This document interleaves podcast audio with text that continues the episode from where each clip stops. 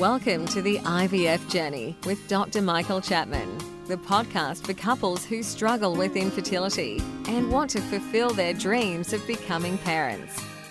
To access previous episodes packed with ideas, solutions, and tips that actually work, head over to Dr. Chapman's IVF podcast on iTunes. You can also ask questions by contacting Dr. Chapman's rooms on 1800 111 483 or by emailing him michael.chapman at ivf.com.au.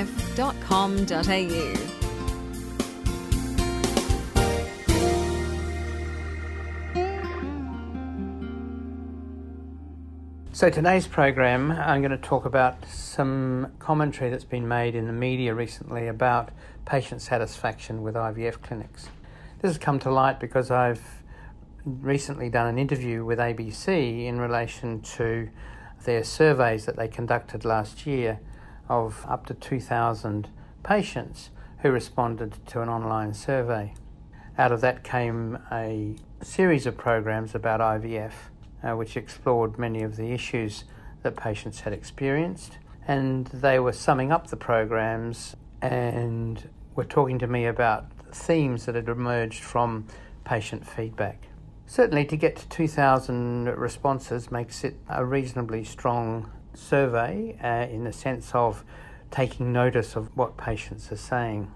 But to put it in perspective, in the last 10 years in Australia, something like 200,000 patients have gone through IVF. So 2,000 is still a relatively small sample. So I don't think generalisation is necessarily totally valid. However, the concerns that were raised, I do have significant sympathy with. And they had two major issues. And the first of those was the way in which patients had the feeling that they were just numbers in a process, that they didn't feel that they were being cared for in a way that was personalised to their particular needs at a time of great stress. I've certainly talked on a number of occasions on this podcast of the stresses and strains that IVF puts the patient herself and her partner and her family during the cycle. And those stresses certainly require personalised care to actually minimise them. As clinics get busier, and certainly the clinics have got much busier over the time, there is the tendency for patients to feel part of a production line. Because of the monitoring of the cycle that's required, patients have to come and have blood tests and ultrasound scans. And in most places, these are done first thing in the morning. There's a queue of people lining up for their scans and their blood tests. The people doing the scans and the blood tests may not know the patient at all, and so the questions and concerns of patients are very difficult to convey to those staff, and those staff are under pressure to get through the, the list so that all these patients can go off and get to work at the earliest opportunity. So it is difficult to know how to make that better. One of the positives that I've seen in some clinics is the specific handling of a specific patient by a specific nurse or team of nurses so that they get to know the, the staff and they do feel not necessarily part of a production line. There are those clinics where the doctor does the scans, and that certainly provides an opportunity for the doctor to get to know the patient more and understand what the issues are. There are ways of personalising care, but it is very difficult not to feel that when you come through the clinic five times in a fortnight and had bloods and scans, that you are just another number.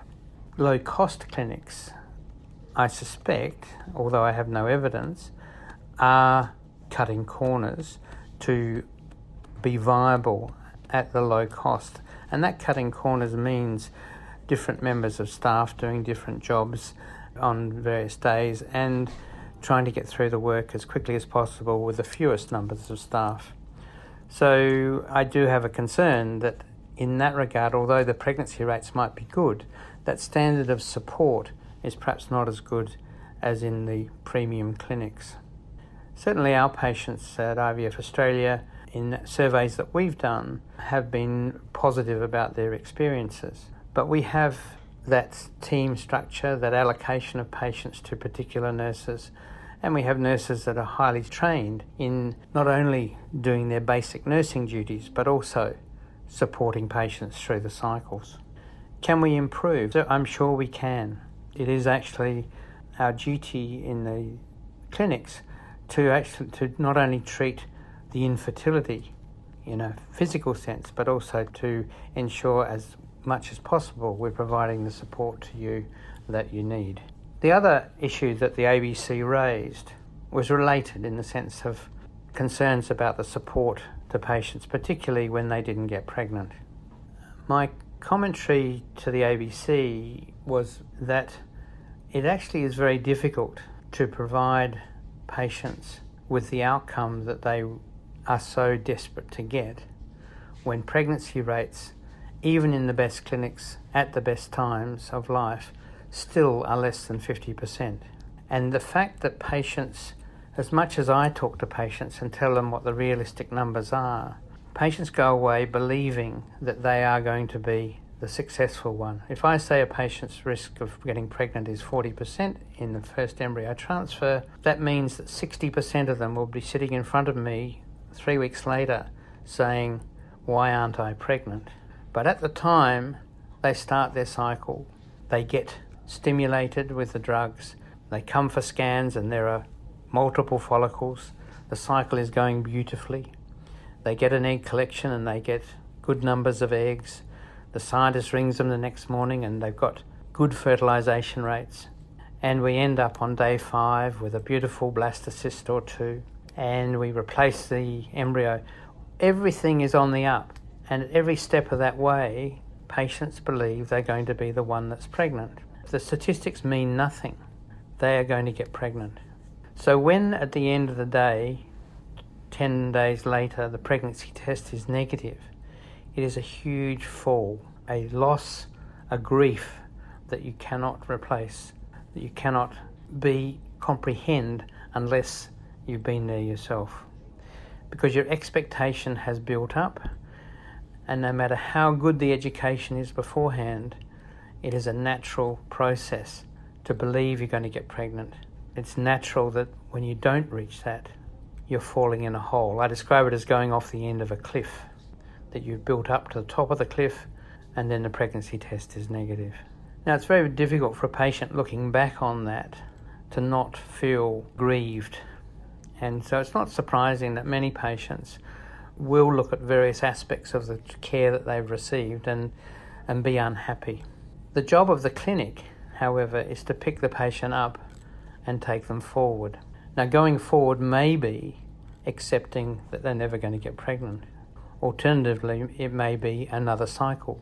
Because what we know is that the more cycles you go through, the higher the chance ultimately of having a baby. We've all heard stories of women going through more than a dozen cycles and ending up with a baby, and they would always say that it was worth the effort. But it comes with a toll, both financial and emotional. And to go through that roller coaster on a regular basis is a problem. And what we know from the statistics is that 25% of patients that go through an IVF cycle and fail will never come back to have IVF again. And so it does take a toll.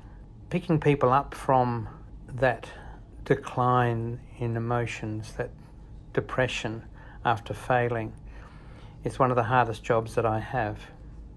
Sitting across a table from a couple talking about what went on and that's important. I think it's very important that patients do actually sit with their doctor after a cycle when, it's, when it hasn't been successful to try and learn a little bit more about why and what happened. Sadly, in most situations, I can't give them a specific answer, but at least we can look and see whether we could have done better, and that gives us opportunity to move forward for a further cycle. I have heard reports of patients saying, you know, as soon as I didn't get pregnant, nobody was interested in me anymore from the clinic. And I think that's bad. I think that's, we need, we as a clinic, that happens, and need to be looking at what, how we deal with patients better.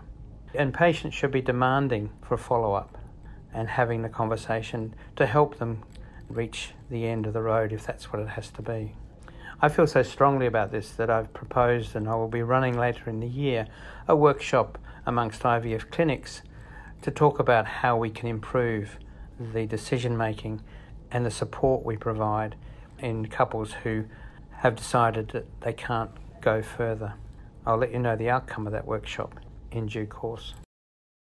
And don't forget that you can access all the previous episodes by going to our website www.theivfjourney.com and select IVF Journey Podcast from the navigation menu.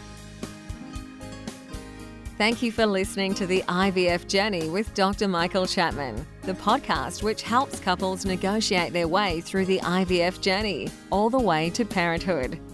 You can also ask questions by contacting Dr. Chapman's rooms on 1800 111 483 or by emailing him michael.chapman at ivf.com.au.